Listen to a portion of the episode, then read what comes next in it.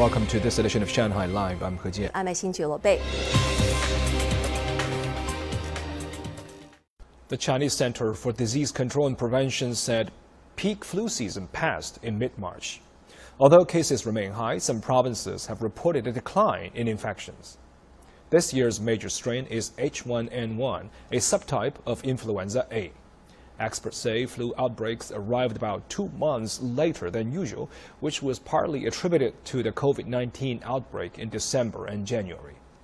After COVID-19 management measures were changed, social activities and international travel began to increase, allowing the flu to spread beginning around the end of February. Banking giant UBS on Sunday agreed to buy its troubled rival Credit Suisse for almost 3.25 billion US dollars in a deal orchestrated by the Swiss government to avoid further turmoil in the global banking system. Despite the government's backing, however, UBS shares opened down 14% this morning. Ying has more. Swiss authorities pushed for UBS to take over its rival after a plan for Credit Suisse to borrow up to 54 billion US dollars failed to reassure investors and the bank's customers. The deal follows the collapse of two mid-sized US banks which led to a plunge in the Credit Suisse share price last week. Credit Suisse is among the 30 financial institutions known as globally systematically important banks, and Swiss authorities worried about the fallout if it were to fail.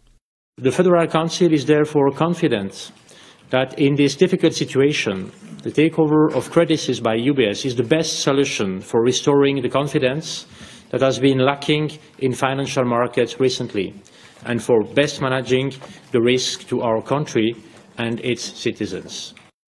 The Swiss government also issued a guarantee to assume losses up to around $9 billion from certain assets of a threshold to reduce any risks for UBS. Following the deal, the US Fed and the Central Bank of Canada, Britain, Japan, the EU, and Switzerland also announced coordinated financial moves to improve banks' access to liquidity in the coming week. This includes daily access to a lending facility for banks looking to borrow US dollars if they need them. Enjoy Money Talks. Starting today, Cultural and Tourism Administration departments around China are once again accepting and approving commercial performances by foreign artists, aiming to revive the country's performing arts market following the pandemic. Our reporter Zhang Shiquan visited the theater and an art center in Shanghai to see how things are going. The Shanghai Oriental Arts Center has just announced its spring and summer offerings, running through August 8th. Almost 10% are international projects, including the St. Petersburg Philharmonic Orchestra, one of the best in Russia. It turns out the theaters in China have been staying ready to resume international performances for some time now. We stayed prepared even before the resumption was announced. We kept all our overseas contacts going and now, with this new signal our projects can go ahead, contract signing and approval applications, that sort of thing. International artists are very enthusiastic about performing in China, and we're setting them up one by one.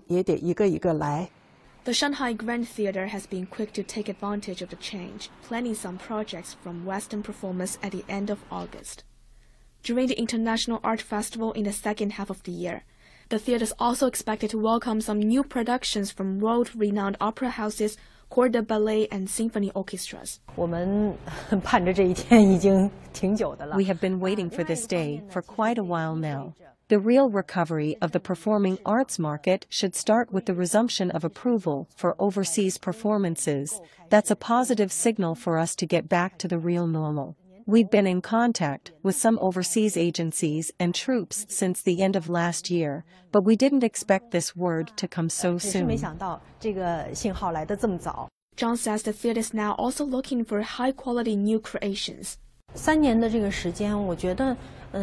During the past three years, many people in China have changed their spending habits. They're hoping to spend more on spiritually uplifting things. So we have to attract the audience with better material, and that means famous orchestras, opera houses, and classic IPs.